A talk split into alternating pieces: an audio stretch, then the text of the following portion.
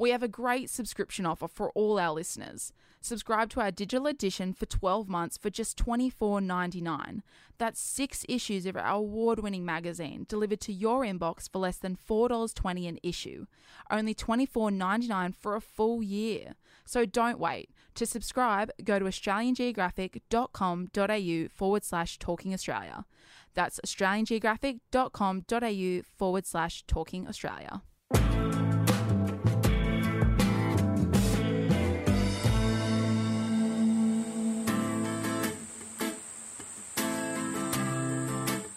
Hi, I'm Angela Heathcote, and this is Talking Australia, a podcast by Australian Geographic.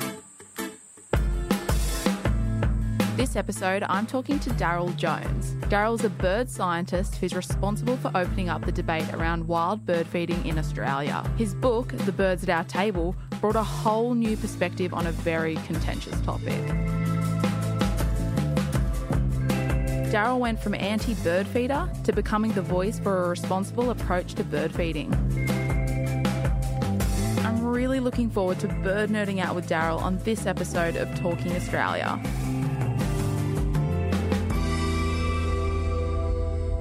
Today I have Darryl Jones in the building. Darryl, thank you so much for joining me. It's an incredible pleasure to be here. How did you become the bird feeding guru? That's your words, okay? um, not by not by um, design. I mean, I really didn't expect to get into this.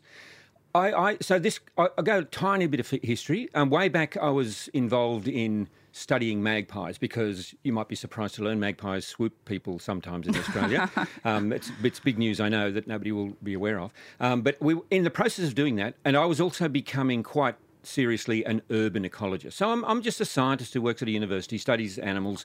My speciality is the animals that live in cities. Cities are full of people. You, I don't know whether you've noticed. Um, and so there's quite an inter- interaction going on there. But in the process of studying the magpies, it, I became, it became really clear that there was heaps of them being fed. And I hadn't really kind of gathered or even thought about that much. And that was a, quite a while ago, but it's always been there. And then we started to do some studies and we and a couple of students of mine where they did surveys to see how often people were feeding because we just wanted to know as background to our ecology. We didn't really weren't interested in the people thing at all at the time, but it just slowly became incredibly obvious that there was lots of people feeding.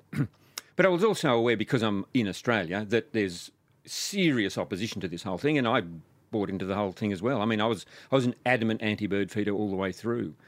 Oh wow, really? Oh, absolutely. Yes. At what point do you reckon that changed? It changed when I started to read and hear about the benefits that bird feeding can bring to the birds and to people, um, the really importance of connecting with nature. Let's get to that a bit later on because that's. It, it, first of all, I, I was wanted to just know how, how big a deal this was. And, and those first early surveys were truly shocking for me and for everybody else because, like everyone else, I assumed that people really didn't feed birds. In, we all knew that you shouldn't do it. Everybody knew what the reasons were. But I soon discovered that there was massive numbers of people. So we did, you know, the first time this, this our survey came out, which was the first time that anyone had asked that question in Australia: how many how many households are feeding birds?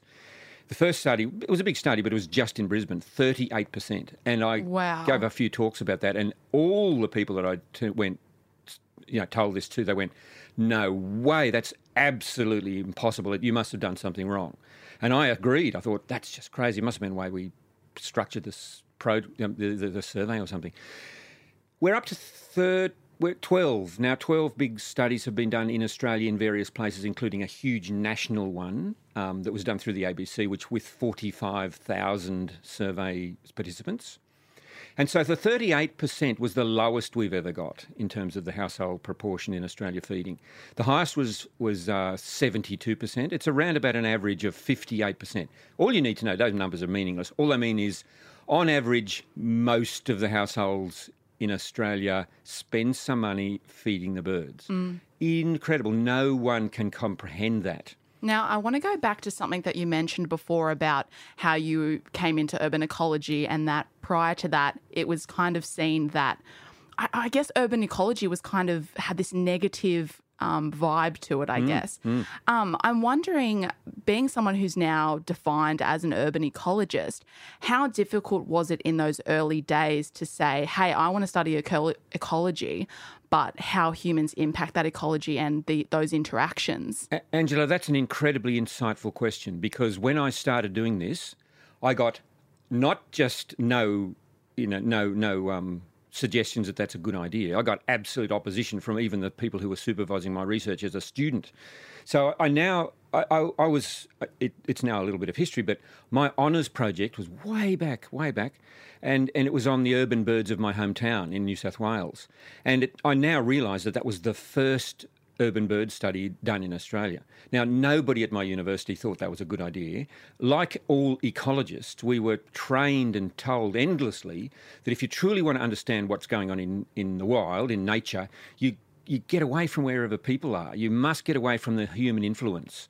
So that meant, by definition, nothing in cities. You couldn't possibly do that. And so, as a result, the urban, the the ecology of cities was absolutely neglected, willfully neglected. It was just like that's we can't deal with people. We have to get away from the human influence. If you're going to study your animal, go to the deepest jungle somewhere and study it way away from people. Now, we actually know that's completely mis- misleading. Not only does it ignore the fact that where people live is where the animals are, you know, in, the, in our cities. There's huge, Australia's extraordinary. I mean, we've got so many wild native animals living right among us in the busiest cities. You know, it's just walking to the studio this morning, I saw so many cockatoos, ibis, you know, everything, like lots and lots of stuff living right in the middle of Sydney, for example. So the animals are all around us. And so I kind of, I knew that for a long time and I thought, I hope at some stage this will be a, re, a, a respected um, thing, you know, a way of doing science, and it is now. I mean, it's it's, it's At what genuine point? At what point did people say, "Hmm, Darryl, I think you're on to something here"? Nobody's ever said that to me. it, uh, they would probably. I hope that they thought it at least. Um, but no, it. I mean, urban ecology became a an actual very serious. You know, now it's a. It's kind of inevitable, It's- isn't it? well, you have of course to do it. it. Absolutely, of course it is. Uh, but it took a long time, and it really did. And and those that kind of first of all, it was just being ignored, and then it was like. Oh well, we'll take a little bit of notice because I guess there's some wildlife management problems like the magpie thing or something like that. Maybe there's a reason. Now it's genuinely we we study urban environments because they are gen, gener- generally, I mean, genuinely, an ecosystem of their own. It's just that we have. It's a dynamic ecosystem. It's changing all the time. It's very different, but it's still an ecosystem. And so now urban ecology is about that. It's just studying the one that humans are involved in in a big way. And now I want to get into bird feeding. Yeah. So I guess one of the main things that people say, those who are opposed to bird feeding, they say, oh, just put out a bowl of water or um, plant trees that will attract birds. But I guess for some people, that's not enough. So I'm wondering, why isn't that enough? What's the psychology behind bird feeding? Why, why isn't that enough? Uh, that's ve- another really good question. Um, well, first of all, say there's in you know in the current situation in Australia, nobody, no matter whether you live in a tiny apartment in the middle of town somewhere or uh, out on a farm, everybody needs should have a bird bath of some sort. It's really important. We need to put out plenty of food, uh, water for the for the birds. That's really critical. So everyone go out and buy a, a good bird feed bird bath that you can clean thoroughly. Um, so why do people do it? it? It's definitely a relationship thing. They really, really enjoy uh, the fact that truly wild animals come to visit them, and it's not. And it's really important. We've done this this work fair, a fair fair bit of detail. It's not because some people think it's because they think of those wild animals as pets. It's not. They they value them because they're wild. They really do. So if you're living in a town somewhere and all you do is stick out a handful of something or other and put it on a dish over there and completely wild animals come to visit you really in your in, at your place because of such a minor thing that you've done. That's an amazing in, uh, like interaction with nature. And for lots of people that's it's genuinely profound it's really i mean so many people have told me with tears in their eyes how much they this means to them so we can't belittle that that at, in any way at all for the majority of people it's just a nice fun thing to do to see them But um, I have to tell you something because I did. You know, I've gone through the whole process of being a, a, an avid anti-bird feeder to being a bird feeder myself. When I started writing a book about bird feeding some years ago, I went, look, you know, I actually have to become a bird feeder. I wasn't a bird feeder at the time. I was interested in it from a scientific perspective, but I, I did, wasn't. I went, what credibility will I have if I don't actually do something about this? So I went, oh well, the, the people in the, pre, the house, who lived in the house that we live in currently had a, had a feeder, and I took no notice of it. And I went, oh well, there's a feeder there. I'll clean it off and put some stuff out. And instantly there was rainbow lorikeets there, and they said, you know, and, th- and they started using it. So at that stage, I then started to realise some of the things that the feeders were getting and telling me, and I didn't appreciate that. And one of the things is even though you're, you might be an incredibly keen birdo or naturalist of any sort, most of the time the animals that you see are fleeting through the air, especially the birds, or in the tops of a tree somewhere, or they fly off and you have to see them through binoculars or telescopes. When you feed, and, you, and, and it's just there on the veranda or somewhere, they're just a couple of metres away. And so then you see how extraordinarily gorgeous these animals are so close. And many, many mornings I've looked you know, been looked at in the eye by a, a lorikeet or a king parrot, you know, or a or some some other completely wild bird who just who looks directly at me and say and, and and conveys to me, "I'm wild. I'm just visiting you. I've got a busy life. I'll see you later." You know, like, and it's, but but I don't ever get the impression that they're not completely in control. Mm, you know, I, I, want to go into something that you said about, I guess, the, the scientific consensus on this because it mm. is quite controversial in scientific circles. Um, I know that one of the arguments I've heard um, been made was, well, if we feed the birds, they're just going to rely on us, and it's just going to be like, you know, they're, they're not going to know how to fend for themselves. I mean, yep, is yep. that true? Absolutely. That, so that's the number one concern. So around the world now, I mean, I, I, do this internationally now and with lots of other colleagues in all, uh, all sorts of places in the world because we all are interested in what's going on and what, what's happening and how that influences the birds around them. So that's the number one concern for people who are opposed to feeding, of which there are plenty, and the people who actually do the feeding. They have concerns themselves. If it was true that the birds were becoming reliant on this food that we're putting out, a completely artificial, unnatural source of food, often not the sort of things that they would be eating naturally anyway. If they were reliant on that, then we really couldn't stop feeding them. And in fact, there is a, the so called golden rule of feeding, which came from America, which is once you start feeding, you really mustn't stop. Now, there will be people listening to this, this, uh, this broadcast absolutely true who think that's I believe that if I stop feeding the birds, they will just starve, possibly starve to death, and that's really serious. I mean, that's if if they are dependent on the food we're providing, that's a terrible situation, and we and we really shouldn't be doing it. Okay, here's the seriously good news.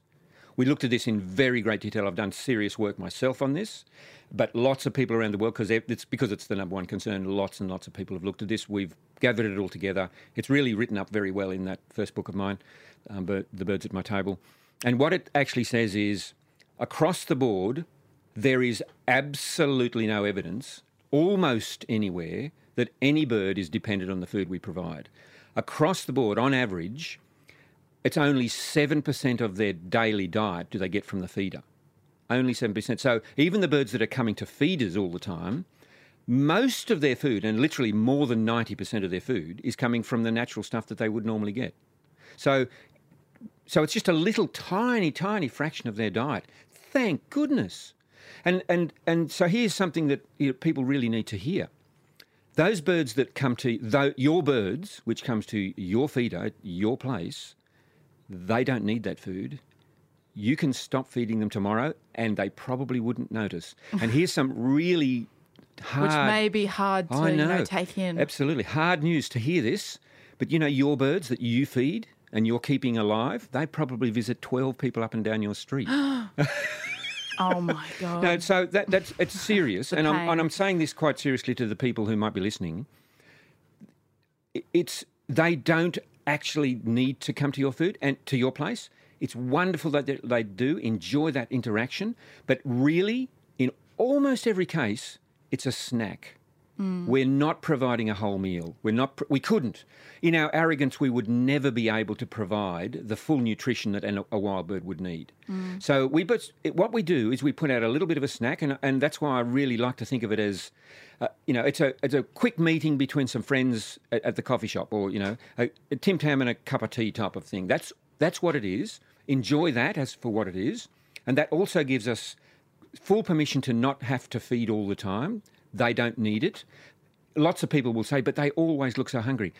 All birds always look hungry, but they don't necessarily need to feed on that that, that we're providing. I remember reading this really interesting study about ibises in um, central Sydney and how, you know, if they know it's raining and humans won't be out, they're like, see us later. They'll go down and forage naturally at the domain. Absolutely. No, Yeah. that's right. I've done I've done some work on, on the Brisbane ibis, exactly the same same deal.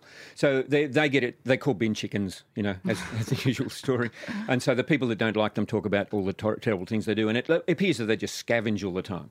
Now they they do. They come into towns. They're all over all over Sydney, um, scavenging away, and they.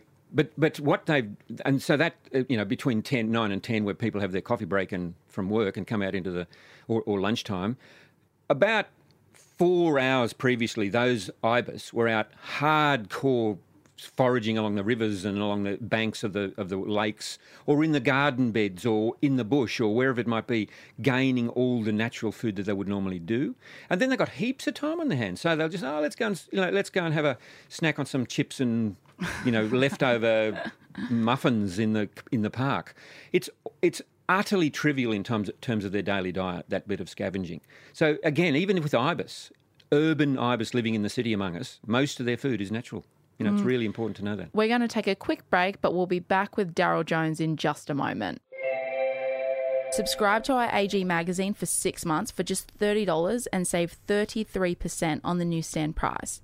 That's three issues of our award winning magazine delivered to your home for just $30.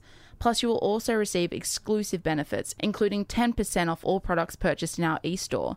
So don't wait. Go to www.australiangeographic.com.au forward slash talking Australia for our special offer. That's www.australiangeographic.com.au forward slash talking Australia. We're back with Darryl Jones. I want to go into, um, I guess, you mention in your book, um, The Birds at My Table, about the kind of development of bird feeding, how it started in the kitchen and throwing out your scraps Yep. to now being this, you know, million dollar business in a lot of countries. I think in Australia as well, um, it's a million dollar business. So I was wondering if you could kind of chart that kind of development for us. Yeah, that's a big, big story. I think it's really important that everybody goes out and buys a copy of The Birds at My Table to get the whole story. But so I can, I can do a potted version. Yeah, in the 80s, um, in the 80s, there was, it started then. Uh, up until that point, people were feeding, feeding birds, but they weren't, there was no products. You couldn't go to the supermarkets or anywhere and get stuff for, for the wild birds. So people didn't bother. They didn't need to because they had household stuff, you know, the leftovers from the, from a meal or or just other types of animal food like the budgies in the cage or the chooks that you fed in the backyard or whatever it might be. So we all had stuff like that that we could use and throw out on the back lawn and that sort of thing. Some people made kind of feeder, they just whacked together a, bits, a couple of bits of board and put a platform feeder out on the veranda or something and put the leftovers on that. But nobody was buying anything. There was nothing to buy. Since then, it's utterly exploded in terms of the variety of hardware, which are the feeders themselves, or the food itself in terms of the number of products. So in in the in England, Europe, North America, the number of things that you can buy is truly extraordinary. It's in fact in America alone four billion dollars a year. Oh, four wow. billion dollars a year in terms of the industry.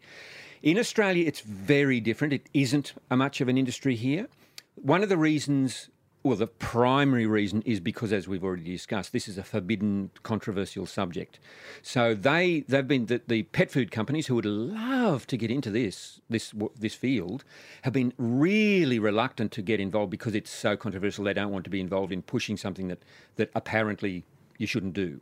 So they the, so what that means is the birds in Australia, the very, very different birds we have here, nothing like us, the um, North, Northern Hemisphere birds, we don't know what they eat and what they should be feeding and feeding on and all that sort of thing. So there is just no information available for, for, for Australian birds. So you couldn't walk into Coles and purchase, you know, or Woolies and purchase an appropriate bird mix at this point. Well, you can. There are heaps of stuff around called wild bird food, but a, Right. but a student of mine did this. Um, we couple just just two years ago. We we we purchased. We think every single product in Australia available made you know from Australia called wild bird something you know that that was appeared to be a wild bird thing. Um, in almost almost every case, there was a couple of exceptions, but almost every case that was cage bird. So budgie, small parrot, finch type feed made for pets in cages, and they just whacked wild on the cover and put a different type of bird on it. So they've taken off this strange, exotic South American parrot or whatever it was on the on the cover and put a you know lorikeet or a or a rosella. But but genuinely, there's no they haven't done much about that sort of stuff. So in Australia, there is still a real dearth of information of, of, of products that you can buy from from places. Let, let's go into that with this kind of um, this anti-feeding sentiment in Australia.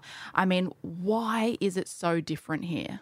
I, I can tell you that I've probably thought more about this than anybody, any other person on the planet, and I still don't know. I still don't know. Um, the the concerns, the reasons that people say we you shouldn't feed birds because of, are exactly the same reasons around the world. The do they become you know will they become dependent on the food we provide? Do they spread disease? Let's talk about that next. Do they attract predators? Is the nutrition is the nutrition of the food that we put appropriate? You know, all those kinds of things, genuinely really important things. Those things must be addressed. We must face up to the fact of how important those things are. But there's not any information. We don't know ab- about what, what they are. Is it the case that it comes from kind of the top down in that organisations that Australians typically respect, like Wires and places like that, Yep. say don't feed them at all? And so the general consensus has just become, well, don't feed at all. But then I guess my next question is, where does it come from? I I mean, where did Wires get it from? No, absolutely. So Wires is a good example because they are adamantly opposed to this sort of thing for very good reasons. Because the animals that they so Wires are the people who look after um, sick or injured birds or something like that, or, or native wildlife in whatever sort, and they they see the see the problem the problem so they they see um, the lorikeets which with have beak and feather disease they see all sorts of other types of problems they see um, uh, the way that parasites can be move into the animals that have eaten too much uh, mince. They see the effect of too much bread. So they see the effect of this kind of thing, and they are they have genuinely strong concerns about those sorts of things. Now that's that's true, real, absolutely face up to it right now. When we feed birds, we actually cause them risk and, and problems. And so, why would somebody like me who knows that, sees it clearly, why would I be putting out a bird feeding book in Australia? Because I deeply care about the welfare of those birds. I also know that those millions, and it genuinely is millions of people in Australia feeding birds, will not stop. This is too important for them. They're not going to stop. No matter how much you know hand waving we do, finger pointing, telling people to not not to do it. That's not going to have any effect. All that happens, I've seen it so often. Those people, the feeders, just shake their heads sadly and say, "You really don't understand how important this is, do you?" You know, and and that they might be misguided in that sentiment, but they're not going to stop. So the reason I'm putting out this new book is to say, here there there are some serious concerns. You know, here's what you need to do to do this sensibly, sustainably, with the re- least risk. And so I have found as many vets as I possibly can. I've gone to everybody who knows anything about this sort of thing to, to get the best information available so that we can do this properly. And do you feel like the debate around bird feeding in Australia has kind of, um, I guess, um, gotten more traction in the last few years? And could have you published a book about bird feeding and how to do it maybe a decade ago? No, no, you're definitely not. I think the timing is right for this sort of thing. It's just a fluked. I'm fl- I fluked this completely. Um, I mean, the first book, the, the the birds at my table, was a, a serious but popular science book about what happens when we feed birds around the world. It was why do people do it and what's going on and what are the impacts on the bird communities and how does Germany differ from South America? All that, all that kind of stuff, you know. And it was just genuinely about this is a big deal. It's much bigger than most people realise, um, and there wasn't any other books, and so it's you know it's it's been it's been an international you know big deal that that book. Lots of people were interested in it, but in Australia it was it was seen as um, the possibility that I was promoting bird feeding, and and I got absolutely hammered by all the usual people that you you can expect. And I mean, there's plenty of documented evidence in social media about what was said about me. I got lots of career advice and. Uh, things. oh God! um, no, and pretty some, some, pretty nasty stuff as well. And that, that that kind of flushed out this massive amount of ill feeling. But I didn't give up. I kept giving talks. I gave 70 talks last year around Australia on, on this topic, and I flogged, you know, the, the message as hard as I possibly could. But at one at, at one stage, I was giving a talk, and as as I've already said, you know, I was really interested in the bird feeding on a global scale. I was fascinated by the origins of the bird feeding, you know, in religious practice in India, and you know, and I thought that was really fascinating. When I give a talk, nobody cared about that stuff at all.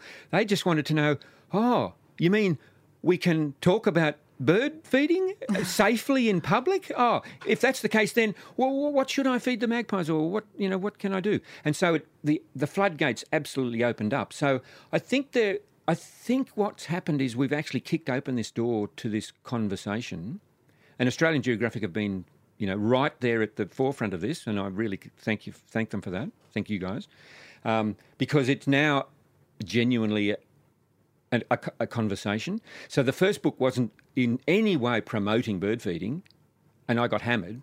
This next one is definitely promoting bird feeding, and it's not. I'm not. It's not happening. It's almost like that's very yeah. No, it's almost like uh, okay, we'll we'll give up. Um, I mean, plenty of people are opposed, and they're just saying these people are idiots for, for bird feeding in the first place. But you know, again, I'll go back to the the point that I bothered to do this. I'm not writing a book to make money. You don't make money out of books like this.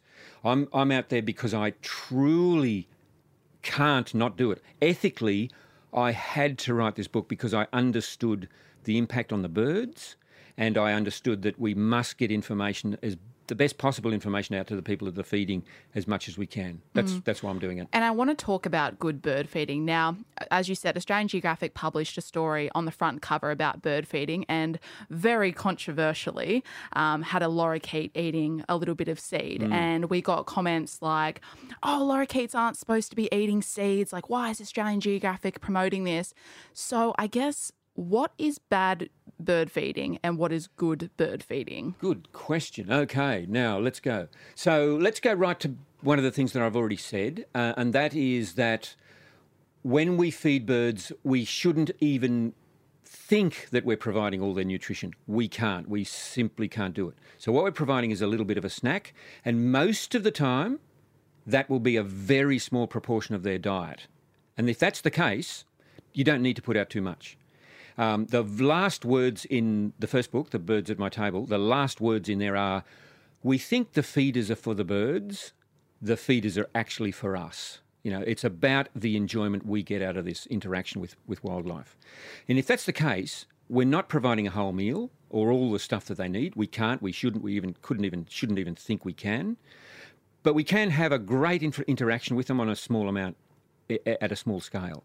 So that just simply means we don't need to put out a ton of food. We don't need to put out a kilogram of mince like happens in some places. It's just a little bit. So if it's just for them, it's for this, you know, cup of tea with some friends type thing. So portion size is really important. A little bit, absolutely. So at my, my feeder, once it's completely clean every morning, I put out a cup of seed. That'll be gone in an hour or two. Um, it's where I'm when I'm having breakfast. I can look out the window and see the birds coming. And I'm sure everyone will want to know what seed do you put out. Well, um, okay. If we're going to talk about me for a minute, um, mm-hmm. I've got um, probably seven species. Most of them feed seed eaters. So again, we'll let, we'll get to the point of who comes to feeders. It's not all the birds available, only the birds that come to the feed that we put out. So when I put out seed, it's only seed eaters, which means parrot type birds or pigeon type birds. Some people are very lucky and they can actually have finches come to their feeders with if you put out tiny little seeds that the finches are able to. But again, it's just that small proportion of birds that eat seed. It's by no means all the birds. So, something completely radical that I'm suggesting in the book is saying we need to get right away from this limited thing. Let's, we, we should be trying to benefit. If we're going to do things like inter, interact and interfere with nature by putting out feed, because it's a completely unnatural thing, that's really unnatural, let's make it as natural as possible. And so have a bigger variety of types of food. I'm even advocating things like every day you put out something different. So, like blueberries one day and uh, cooked rice another day and all these kinds of things. Lots of suggestions in the book about what that might be. Because the point is, let's let's um, get different birds coming, um, all that sort of stuff. So, the, to continue with the question of what is good and bad bird feeding, um, good feeding is not very much good bird feeding is really appropriate food, which means it has to be nutritionally balanced, which means we have to talk about mints. Yeah, I was going to say, uh, eh, what what is off limits? We have to talk about mints and, and a few other things like bread. So let's start with mints. The most the favourite bird in Australia, and it will be voting again very shortly because it's Bird Week, and that means it will be asked. Australia will be asked, "What's your favourite bird?" And who are you voting for? I I'm I'm actually going to be voting for the black-throated finch for political reasons. Ah. Yes, that's right. So, I know it's not going to win, but uh, that's what I'm doing. But but every year for I think it's 12 years now, magpies have won. You know, that's that's the favourite bird in Australia, even though it beats us up every now and again. But it's also the most commonly fed bird in Australia and the most common food provided for this most commonly fed favourite bird, if you can get all those things together, is unfortunately mince. Now, what's the problem with mince? The main problem with mince is that it's just meat. Now, the birds that eat it, um, they don't eat seed, so you can't put seed out, and there's nothing available for the insectivore or carnivorous type birds, kookaburras, butcher birds, magpies, um, you know, all those sorts of birds, which which are come will come to feeders, especially magpies. So people just go, oh, well, I guess it's meaty type stuff. We'll put out this convenient, cheap stuff that you can get anywhere, mince. Now, it doesn't, the problem with mince is two things. It doesn't have enough calcium. So some people are dedicated enough to buy calcium powder and mix it in, and that's a great thing to do. Um, another thing that people sometimes do if they really uh, care about this is get this. I'll mention a product because it is worth mentioning. There's a there's a company called Wombaroo which make lots of bird foods. They make them primarily for native birds which are being rehabilitated by you know by people like Wires and all that sort of stuff. And that stuff is absolutely brilliant. It's really that is the one type of food for native birds that has been researched thoroughly. Now they make a big deal about saying it's not for the bird feeders, not not for bird feeding wild birds. It's for the birds that we are that unfortunately are in captivity, and so this is appropriate for them. So there's a there's a there's a, a, an insectivore mix that you can get from the Wombaroo people, um, and that's that's available in all the big big um, pet food shops. Um, and you can mix that in with mince or make the stuff itself. It's like a porridge, and they can eat that as well. But so if we can't eat mince, what can we provide? I've talked to lots of vets, and they all said, "Oh, there's not anything really as good as the natural food. But if we're really, really, really pushed a lot better than mince, and it's not by any means, you know, appropriate really, but if you had to, if you had to, if you had to, if you were really pushed, then maybe pet food like dried dog food or even a little bit of that dog sausage stuff. Looks like a big um, a Devon roll kind of thing you can get. Oh, yeah. A little bit of that. Now, the point is when insectivores or carnivores eat food, they don't eat just the meat. They eat the bones and the feathers and the everything, the whole animal, and altogether that provides all the nutrition, all the, all the elements that they require. If they don't have enough meat, uh, calcium like any raw meat, any raw meat, so chopped up heart or liver or anything else, it doesn't have enough calcium calcium is utterly crucial for normal be- metabolism. So if there's not enough in the diet, then they will withdraw it from the storage place, which is their bones. And if that goes on for too long, the bones will become weak, brittle, or bent, and that's a terrible thing. It's called metabolic um, metabolic disease, and that's what we don't want to happen. So that's why meat, um, you know, mince or any other meats, we have to get away from feeding. So hopefully people will take notice of that. And what about bread? You mentioned ah, bread. Okay, number two bad thing bread. Look, bread's a wonderful food, for humans. You know, it's it shouldn't be fed to anything else. And this I know is a is a it's already a failed campaign because you know grandma and the kids are going right this ah. minute down to the park, to, down to the local park in every park where there's a pond in the entire known universe to chuck out bread to the to the ducks. All right. And it is those. It is an early interaction with wildlife that children it's get. a it's a wonderful thing. So, and it's not going to happen again. It's people are not going to give this up. It would be so nice if they didn't actually feed the bread. So I've got a whole section on. Well, if it's not bread, what can you feed? And you can feed all sorts of stuff because people are not going to give up feeding the ducks. It's a wonderful thing. So you can feed other stuff. Um, the problem with bread is not that it's toxic or dangerous or anything like that. It's simply that it fills up the small stomachs of the birds that eat it and they eat a heap of it, and then they're full, and they think they don't need any food, but they're not getting enough nutrition. Br- Dry, especially crap white bread. People still buy crap white bread. Anyway, that's the sort of stuff that gets fed to them. Um, it's got nothing in it. It's just too much of nothing. you But know. then the other, I guess, the other thing is that a lot of people will feed ducks in public spaces. But Yeah. is is that an issue? Feeding birds in public spaces? It is. It is, and I make all the things that I'm talking about, anything to do with my bird feeding t- uh, topic that I research and write about, is always about the feeding it in our own in our places, where at home, you know, in the backyard or whatever, and that's really where most of the research has been done. You can't kind of get away from the pet, you know, feeding in public places. So I am very strongly an advocate of never feeding in public places. You know, especially rain, you know, like national park, picnic areas, or anything like that, or or down at the beach. We simply just shouldn't do it. It's just not good for the birds. Um, so the so the bread thing is, yeah, not bread for the for the ducks. You can what they absolutely love. I've, I've tried this myself. It came. It's um, now advocated very widely around the world. Um, frozen peas. I mean, Oh, you- wow. Frozen peas are wonderful. They're not. We won't be frozen by the time you get down to the park, but the but the ducks love it. Really, really love it. So, and also cooked rice, cooked because it's easy, easily digestible, but also it won't uh, sprout and grow. So, and so you know, keep a bit of um, keep a bit of the the uh, the rice from the Chinese meal that you're having on Saturday night, and and use that if you're going to feed the ducks. That's you know, and, and there's a couple of other things as well. And tell us a bit about the hygiene around bird feeding and getting that right. Okay, that's really that, so. That's the second most important thing uh, after after the dependency thing. So we everybody's worried about dependency, but it turns out that's not much of a case. But everybody needs to be concerned about the the the uh, the feed the uh, the disease problem because what we do is something extremely unnatural. We concentrate heaps of birds that in species that would never have anything to do with each other in large numbers in one location every single day, just there because that's where we put the food. It never happens in nature. It, nowhere in nature would that be a, the case. It might be a um, there might be a whole lot of crows or, or eagles killing e- eating a, a dead kangaroo on the side of the road, but that only lasts for a while and then they're gone and they go to the next thing. But what this this completely predictable one location for food in one place every day is totally unnatural.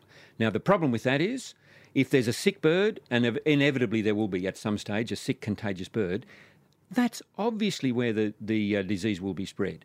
So it's utterly impossible to prevent that unless to to to uh, well sorry what we must do is keep that really clean so in both of these books i talk about the table what i'm suggesting is we are having um, a meal with friends these are the bird friends who are coming to us to meet us at the table well you'd never actually use a cl- you know a dirty plate from last night you'd have a very clean table and of course or a clean plate so it means that the surface that you use to put the food must be utterly clean. And uh, there's a lot of instructions on how to do that properly. It's easy to do, but we have to do it regularly. So that's absolutely crucial, keeping it clean. So think of your birds as dinner guests, basically. Absolutely. That's the whole point. That's the whole point. Yes. And how do you want people to react to feeding the birds your new book? What are you What are you hoping to change with it? I think we need to just get around, get over the fact that people are doing it and stop pretending that it's not real.